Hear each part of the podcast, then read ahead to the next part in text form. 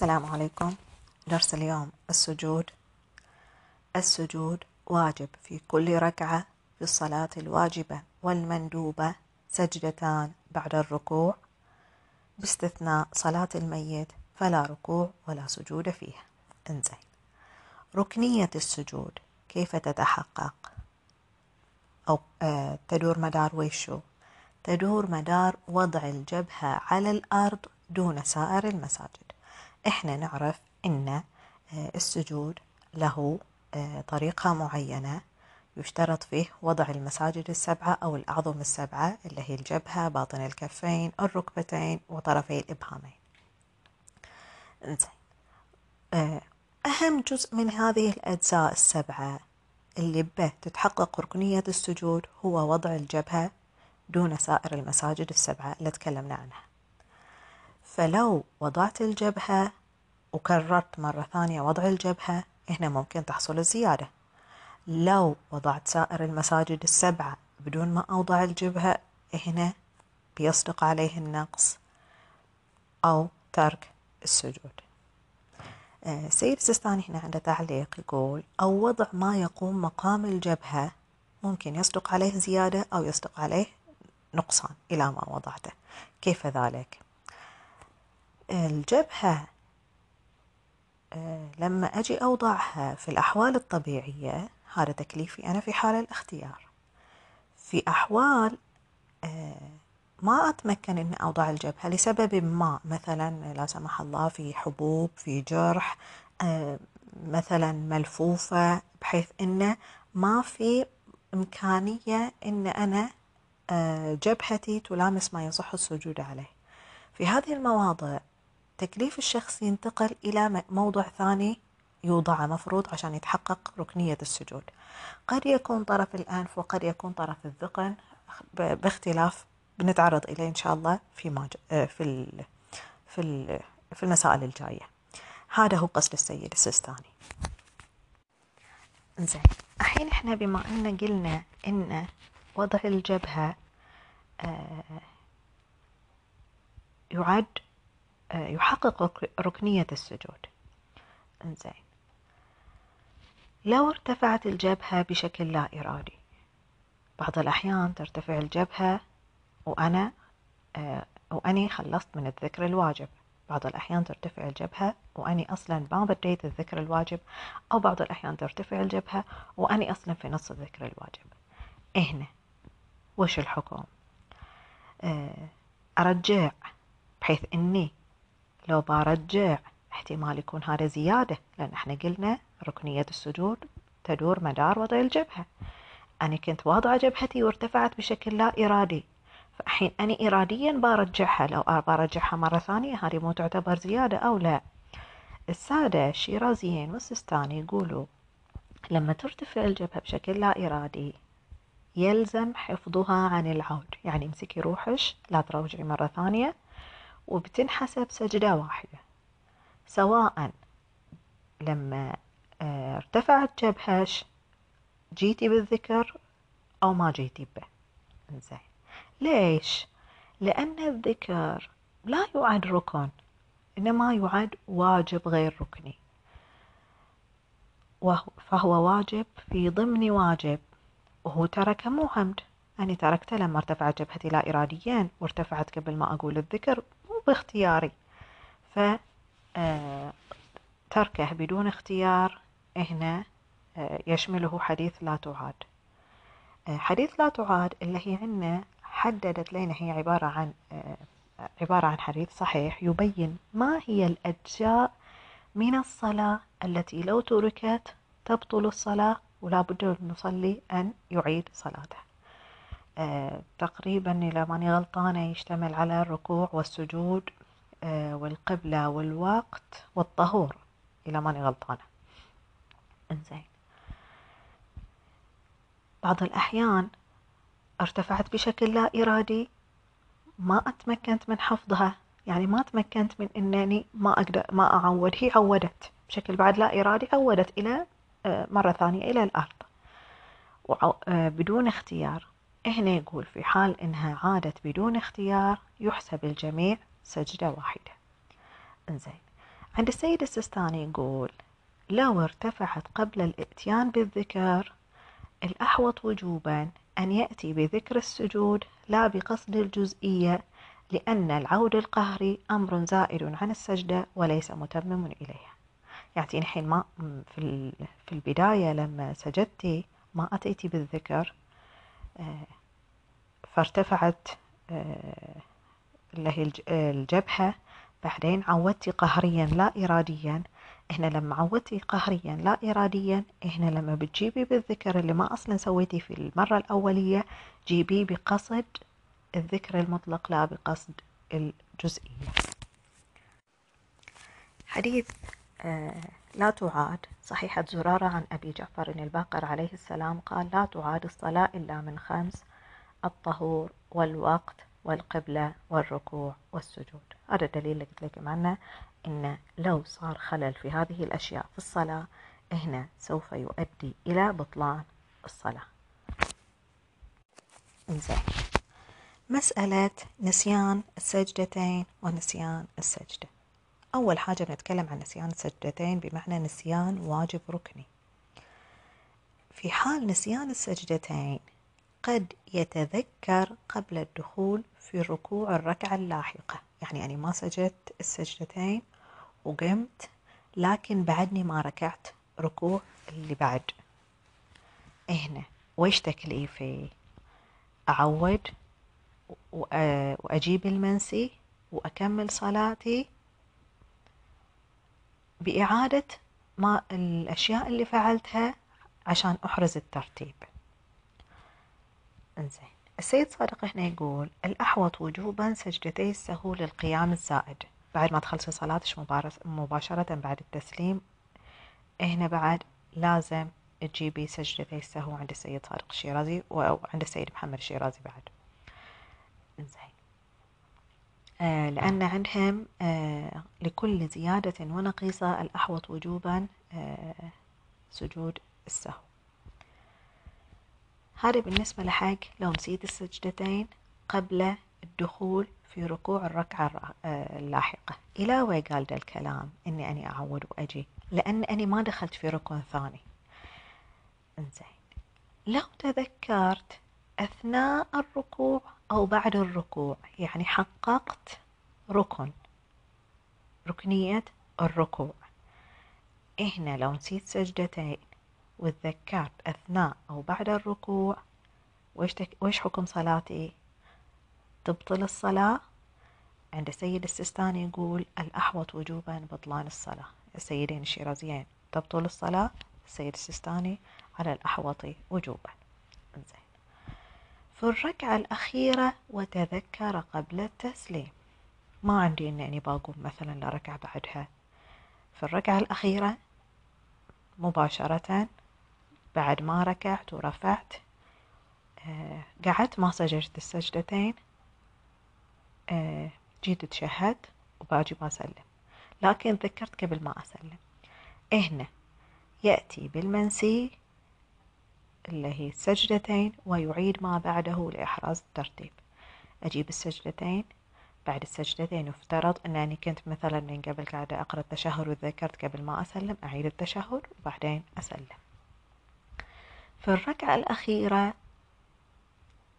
وتذكر بعد التسليم. ما سجدت سجدتين وأني في الركعة الأخيرة من الصلاة لكن ما تذكرت إلا بعد تقريبا كأني ختمت الصلاة بالتسليم. هنا أتى بما يبطل الصلاة وبتبطل صلاته. إن أتى آه، قصدي إن أتى بما يبطل الصلاة بمعنى إن مثلا أنا الحين سلمت بعد ما سلم يعني, يعني بعد ما سلم خلاص. إحنا نقول إن تفتتح الصلاة بالتكبير وتختتم بالتسليم. حين لو سلمت عادي أقوم عادي أقعد عادي, مثلا آه، أسوي أي حركة من الحركات اللي كانت تحرم علي في الصلاة أو تنافي المنافيات للصلاة ممكن أسويها.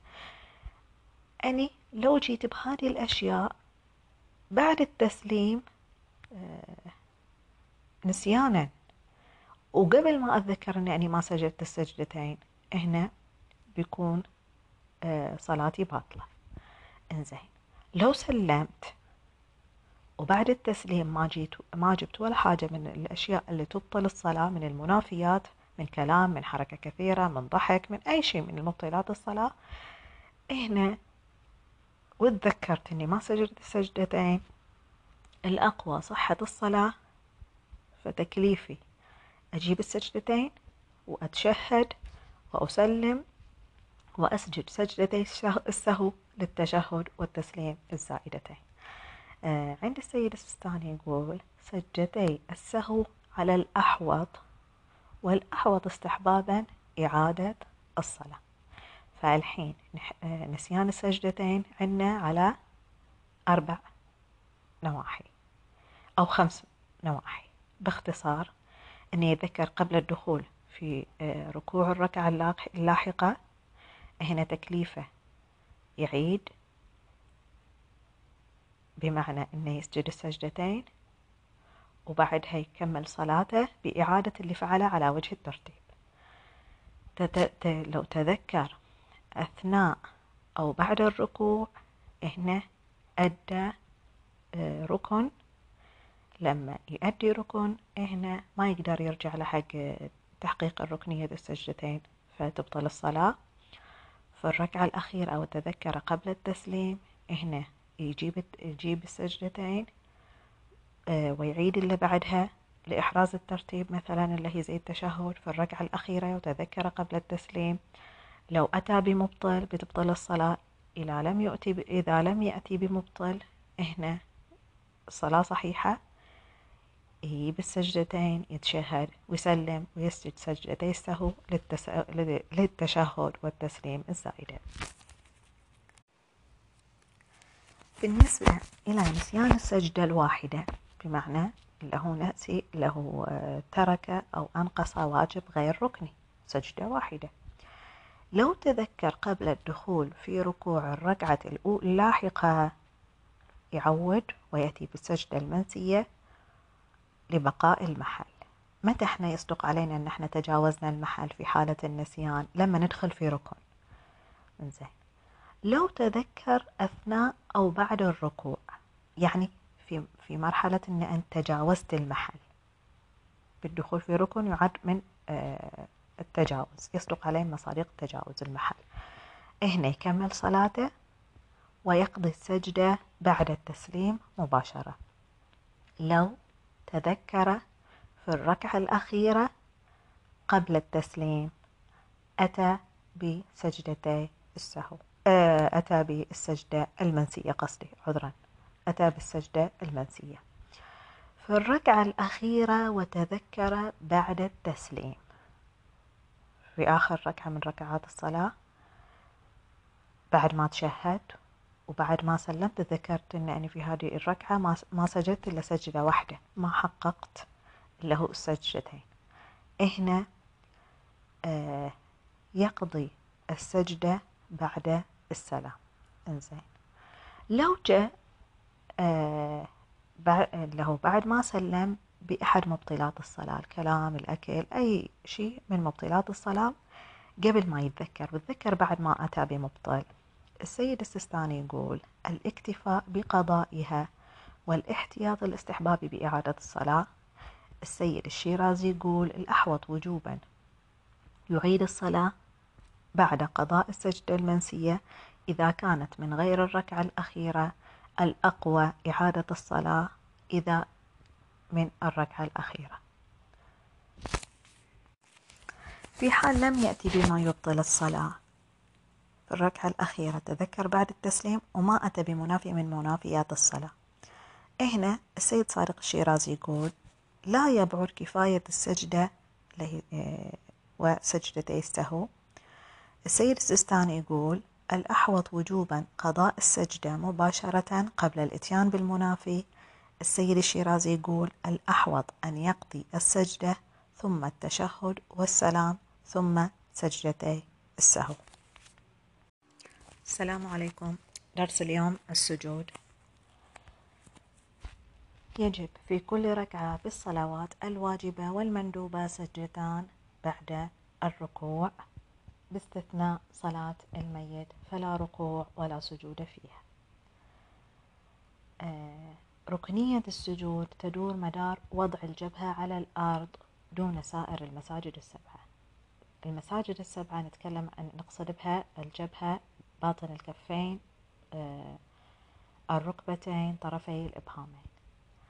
لو وضعت الجبهة دون سائر المساجد هنا تحققت ركنية السجود فتحصل الزيادة بتكرار وضع الجبهة وتحصل النقيصة بترك وضع الجبهة. لو وضع سائر المساجد السبعة بدون أن يضع جبهته هنا تتحقق النقيصة.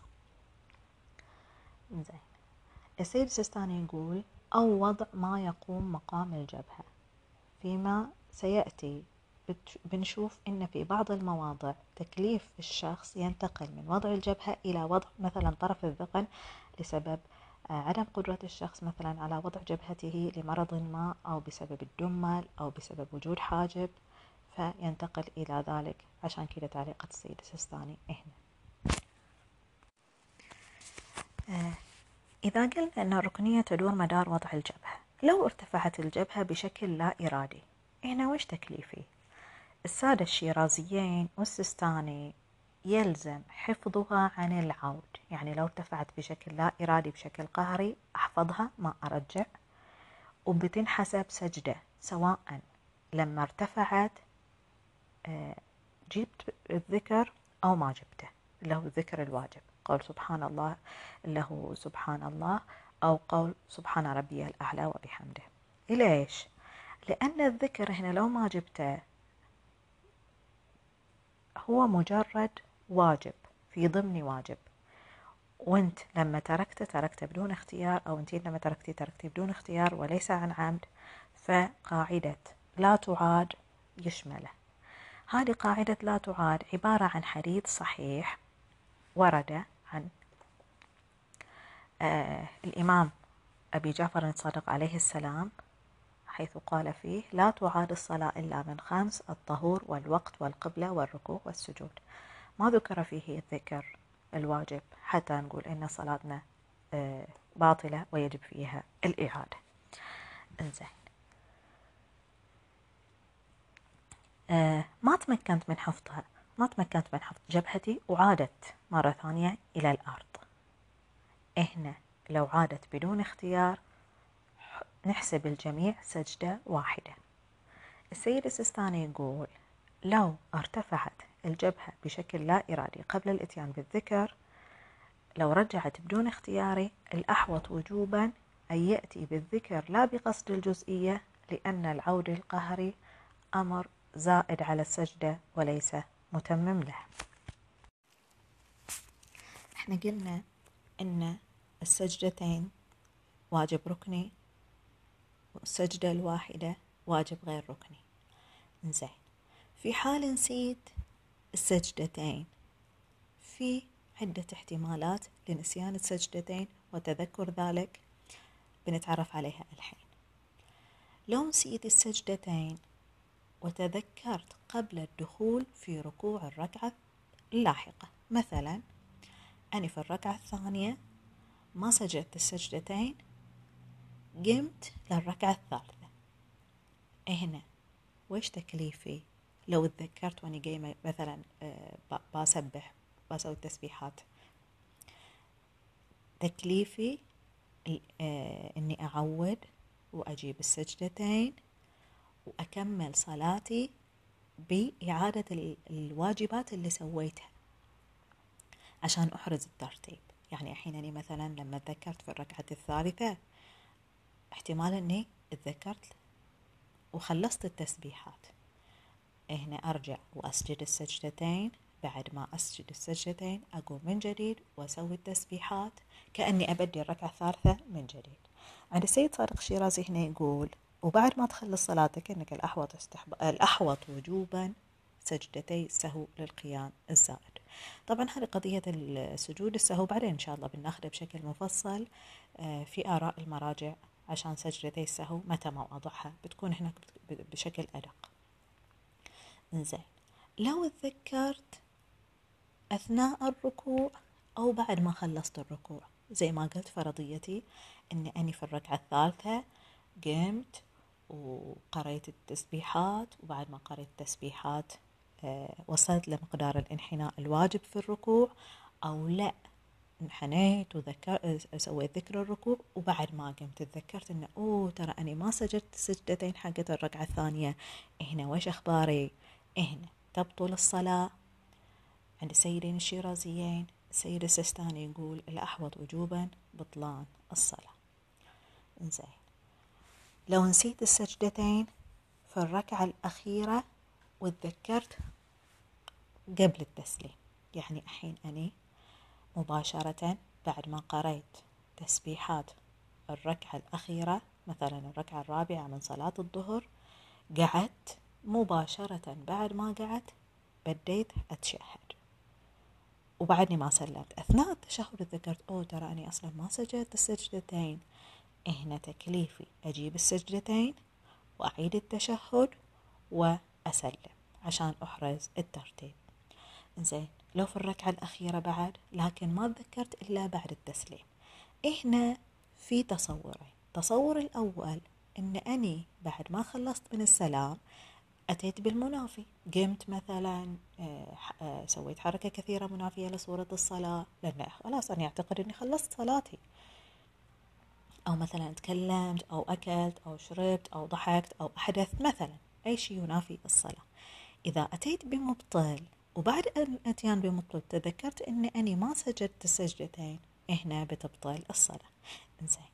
لم أتي بمبطل بعدني ما زلت في التسليم مباشرة بعد ما خلصت التسليم مثلا قاعدة عشان بسوي التعقيبات. ما أتيت بمبطل هنا الصلاة صحيحة أجيب السجدتين وبعد ما أجيب السجدتين أتشهد وأسلم وأسجد سجدتي السهو للتشهد والتسليم الزائدين. عند السيد الثاني يقول سجدتي السهو على الأحوط وجوبا والأحوط استحبابا إعادة الصلاة. السجدة الواحدة آه، تعاد واجب غير ركني فنسيان السجدة الواحدة آه، تكليفها يختلف عن نسيان السجدة آه، السجدتين.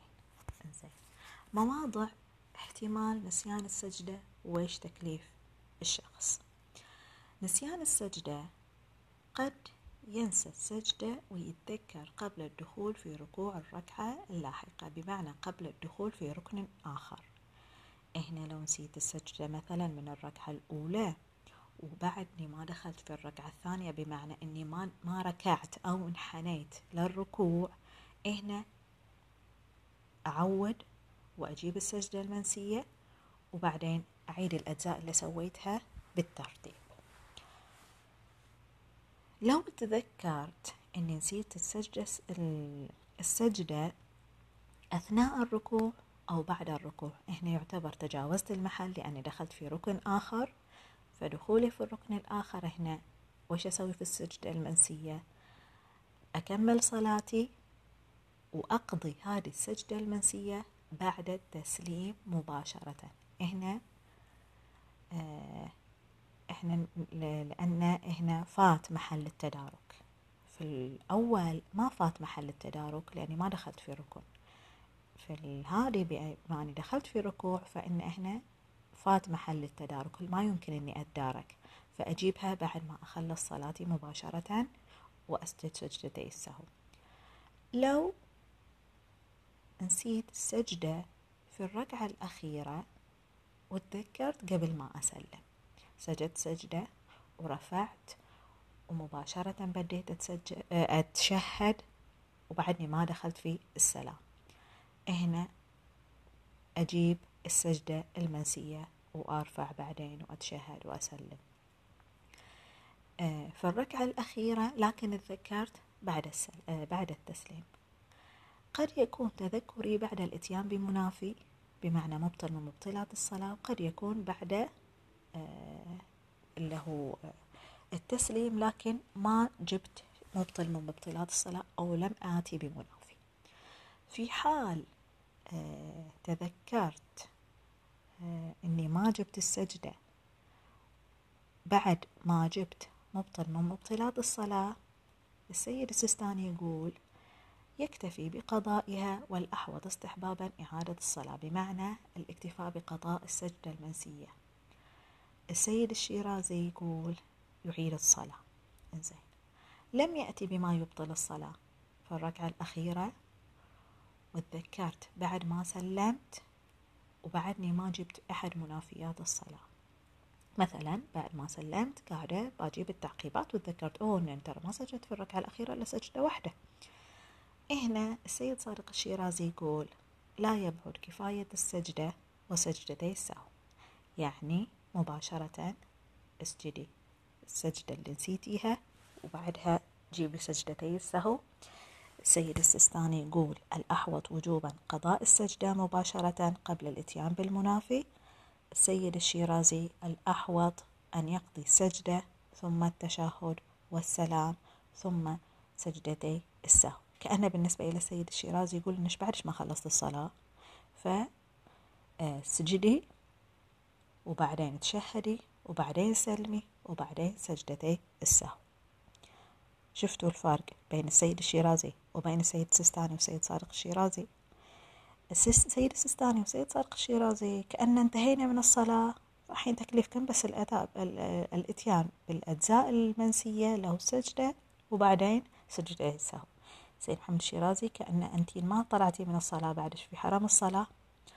فقضي السجدة وتشهدي وسلمي ثم.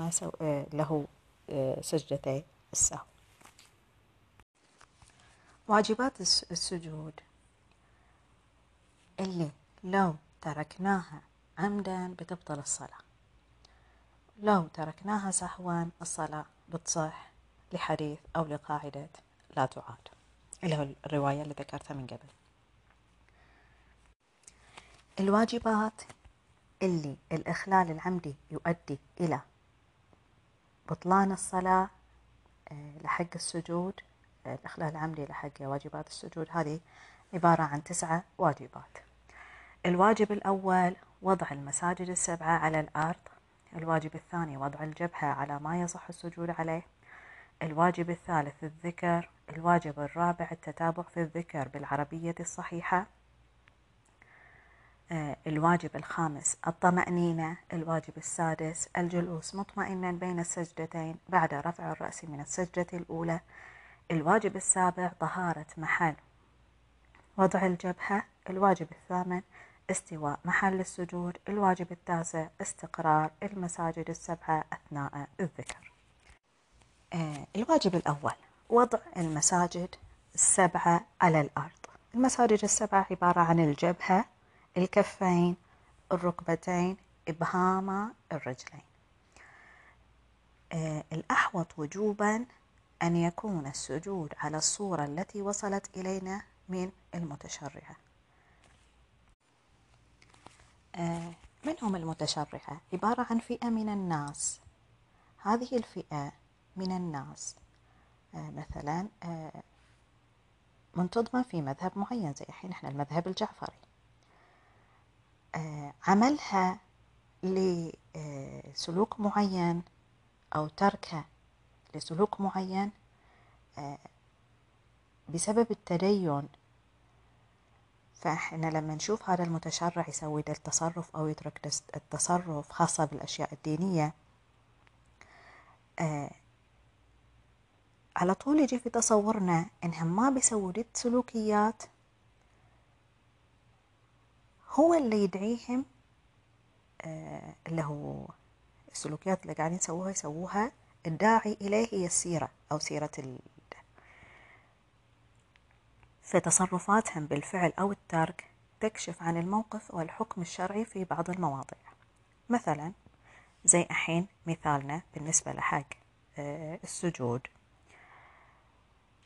آه بهذه الكيفية بوضع المساجد السبعة وصلت إلينا عن طريق المتشرعة يعني إحنا مع الأزمان نشوف المتدينين هذه طريقة سجودهم التواتر في هذا التصرف أو التواتر في هذا السلوك في طريقة السجود يبين أن هذا الشيء آه، لو ما كان بهذا الشكل كان يفترض أن في شواذ في أشخاص آه، يجيبوا لنا آه، طريقة السجود بشكل آخر.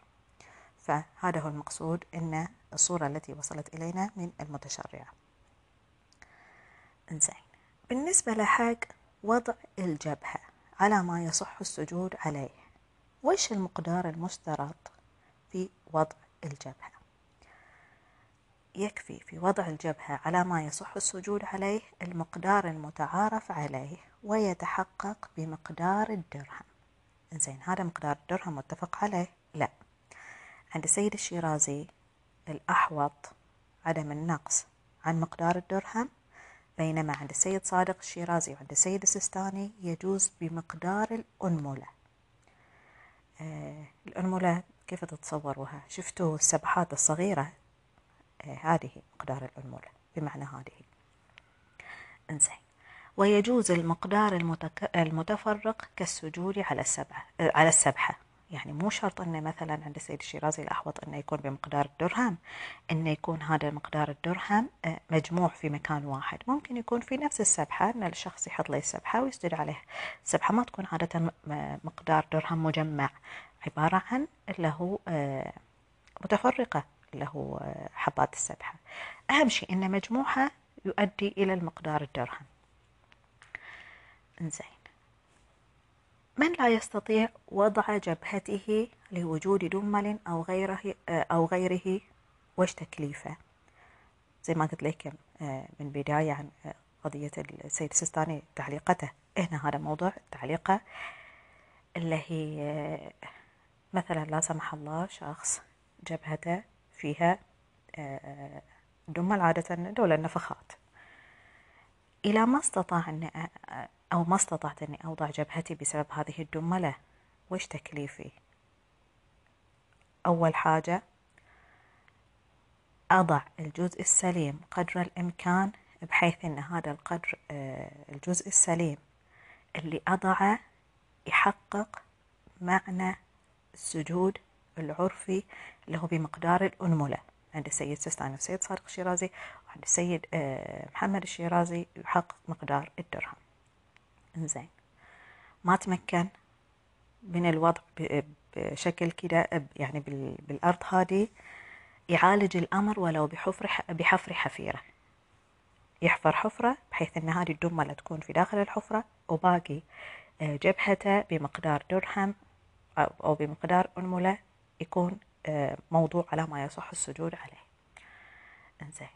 هنا عندنا بالنسبة إلى السيد السيستاني يقول ما في ترتيب بين الأول وهذا وبين آه، له شرعي. المهم إن أي شيء يحقق مسمى السجود بالمقدار الصحيح بمقدار وضع الجبهة على ما يصح السجود عليه وتتمكن منه سوي. إنزين. ما تمكنت من وضع الجزء السليم قدر الإمكان ولا تمكنت من حفر الحفيرة. يسجد على أحد الجانبين. بمعنى جانبي الجبهة. والأولى تقديم الأيمن. الأولى أن المريض عافانا الله وإياكم يلجأ إلى الجانب الأيمن من الجبهة يوضعه على ما يصح السجود عليه بالمقدار المحدد الشرعي بحيث أنه عشان يصدق عليه أنه ساجد. إنزين ما تمكن حتى من وضع أحد الجانبين سجد على ذقنه. السيد السيستاني هنا عنده تعليق يقول يضع شيئا من وجهه أو مقدم رأسه. آه، بمعنى أنه مو شرط لازم الذقن هنا يضع شيئا من وجهه أو مقدم الرأس. آه، سيد الشيرازي إذا لم يمكنه الوجه احتياطا.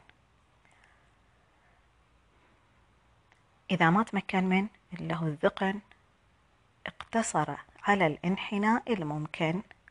عند السيد السيستاني يقول يومأ برأسه وإلا بعينيه من غير حاجة للانحناء. السيد صادق الشيرازي يقول الأحوط السجود على مقدم الرأس إن أمكن وتقديمه على الانحناء. آه، بالنسبة لحق آه، السجود على ما يصح السجود عليه بشكل مباشر دون حاجز هذا شرط لازم في الجبهة مو لازم في باقي أعضاء السجود الأخرى زي الركبتين والإبهامين القدمين والباطن الكفين. هنا مو مشترط أنها تكون مباشرة لما يصح السجود عليه مثلا أو يكون في حاجز. فلزوم وضع الجبهة هو الشرط على ما يصح, ما يصح السجود عليه مباشرة دون حاجز ولا يلزم في باقي أعضاء السجود. انزين. بعض الأحيان أو وايد يوردنا تساؤل عن قضية التربة والوسخ على التربة أو السواد على التربة هل يشكل حاجز أو حاجب أو لا.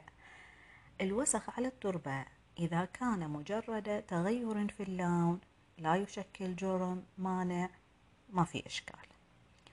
إنزين. السيد صادق يقول هنا لو شكيت إن هذه الطبقة الموجودة على التربة طبقة عازلة الأحوط وجوبا أن أفحص ولا فحصت ويأست الأصل عدم وجود هذا الحاجب وأعتمد على التربة وأسجد عليها. إنزين. بالنسبة إلى المرأة والرجل بالنسبة إلى شعرهم لما يكون طويل يجب أو عندهم مثلا قصة يجب رفع شعر المرأة الواقع على جبهتها بالمقدار الواجب. هنا قاعد يقول السيد الشيرازي الأولى إزالة ما لصق في الجبهة من طين وغيره قبل السجود للسجدة الثانية. آه السيد السيستاني الأقوى آه اللي هي إزالة ما لصق في الجبهة السيد صادق الشيرازي الأحوط. آه هذا قاعدين يتكلموا عن في أول حاجة كان يتكلم عن الوسخ على التربة إذا كان مجرد لون لا إشكال. الحاجة الثانية كان يتكلم عن الشعر الموجود لازم المرأة ترفعها. الحاجة الثالثة هنا قاعد يتكلم عن مثلا أنتين قاعدة تصلي في مكان طيني. أنتين لما جيتي تصلي في مكان طيني لزق, على جبهش مثلا طين أو تراب. الحين لو لزق هنا وش الحكم؟ عادي إنك ترفعي من السجدة الأولى وترجعي للسجدة الثانية بهذا الطين ولا لازم تزيلي؟ السيد الشيرازي يقول لنا الأولى إزالة ما لصق في الجبهة من طين وغيره قبل السجود للسجدة الثانية. السيد السيستاني يقول الأقوى بمعنى فتوى بلزوم الإزالة الطين. السيد صادق الشيرازي يقول بل الأحوط اللي هو أحوط وجوبا إزالة ما لصق من آه هذا الطين. هذا بالنسبة إلى هذا الأمر. زين لو اللي لزق التربة إحنا بعض الأحيان نشوف لما نسجد وتكون جباهنا شوي رطيبة أو معرقة حدها بعض الأحيان التربة تشوفيها تلزق وياش وتقوم وياش. بعد الرفع من السجود. لو كانت التربة هي التي لصقت آه، بالجبهة. السيد الشيرازي يقول الأولى وجوب رفع التربة عن الجبهة إذا لصقت بها. السيد السيستاني يقول الأقوى وجوب رفعها إذا توقف صدق السجود على الأرض عليها. السيد صادق الشيرازي آه، يقول هنا آه، مي فتوى. يعني هو مستشكل قضية أنها تكون فتوى أنه بوجوب الإزالة. لعدم التوقف خصوصا في بعض المصاديق التراب اليسيرة لا ينافي الصرق فلا بأس به. إذا كانت التربة بمقدار يسير لا يؤدي إلى له صرق السجود آه، عليها فهنا يقول عادي. هذا بالنسبة لحك الجبهة. انزين. باقي المساجد السبعة آه، اللي هي الكفين الركبتين بهامي القدمين. وضع المساجد السبعة على الأرض. يجب وضع باطن الكفين على الأرض والاحتياط الوجوبي يقتضي بسطهما بمعنى الاستيعاب العرفي إلا مع الإضرار. وش معنى بمعنى حين باطن الكفين؟ تشوفوا بعض الأحيان بعضهم مسوي الكف كأنه قبة بحيث أنه ما تلامس الأرض. هذا مو صحيح هذا ما يصدق عليه وضع. يشترط البسط. إنزين. في حال الاضطرار ما أقدر أني أحط ظاهر كفيني. يجزي ظاهر الكف في حال الاضطرار هنا وما أقدر أحط باطن كفيني. هنا يقول الجئي إلى ظاهر الكفين لقاعدة الميسور. إنزين. إذا ما تمكنت من وضع الكفين آه سواء كان الباطن وبعدين الظاهر بعد ما قدرت عليه هنا يقول يضع ما هو أقرب إلى الكف فالأقرب من الذراع لقاعدة الميسور والعضد. السيد السيستاني يقول إحنا على نحو الاحتياط. يعني أول تكليف إلي بالنسبة إلى المساجد السبعة اللي هي قضية الجبهة تكلمنا عنها. الحين نتكلم عن باطن الكفين. يشترط أول حاجة الاستيعاب العرفي في حالة الاختيار في حال الاضطرار ما تمكنتي من باطن الكفين الجئي إلى ظاهرهما. ما تمكنتي من الظاهر الجئي إلى الأقرب فالأقرب إلى الكف اللي هي الذراع ثم العضد. إنزين. حركة إن أني آه، أرتكز على الأصابع وأترك باطن الكف مع الاختيار. يجزي. لا. لا يجزي السجود على الأصابع دون باطن الكفين مع الاختيار. لا يشترط في غير الجبهة المباشرة للتراب بمعنى عادي إن آه، كفين إحنا عادة نشوف لما نصلي عادة تكون آه، له أيادينا ومثلا أطراف الإبهامين والركبتين عادة لابسين ملابس. أو مثلا رد الصلاة تكون إيدي داخل رد الصلاة وأني بسجد بتكون رد الصلاة هو اللي على الأرض. مو مباشرة إيدي أحطها على الأرض. هنا آه هذه بعد صحيحة لا تشترط.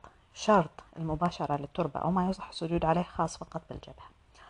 زين بالنسبة إلى الركبتين الركبتين يكفي وضع مسماهما على الأرض. مسمى الركبتين هو اللي يكفي عشان تحقق مسمى السجود. الأقوى كفاية السجود على إبهامي الرجل بأي وضع والأحوط استحبابا وضع رأسهما على الأرض.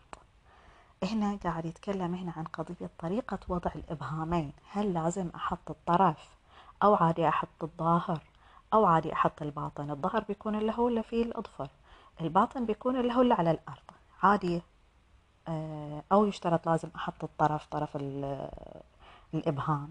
هنا الأقوى بمعنى فتوى كفاية السجود على إبهامي الرجل بأي وضعية. تبي تحط الطرف تبي تحط الباطن تبي تحط الظاهر لكن من باب الاحتياط الاستحبابي وضع رأسهما على الأرض. زين اللي خطاطم الشعر قطع إبهامه وش تكليفه؟ يضع ما بقي منه لقاعدة الميسور. قاعدة الميسور بمعنى لا يترك الميسور بالمعسور بمعنى لما أنت متعسر عليك شيء ألجأ إلى اللي بعده الأيسر إليك. ما تمكن من وضع اللي هي آه، باقي الأصابع أو سائر الأصابع. هنا فإن لم يكن ما بقي من قدمه الأولى مراعاة محل الإبهام قدر الإمكان. عافانا الله وإياكم.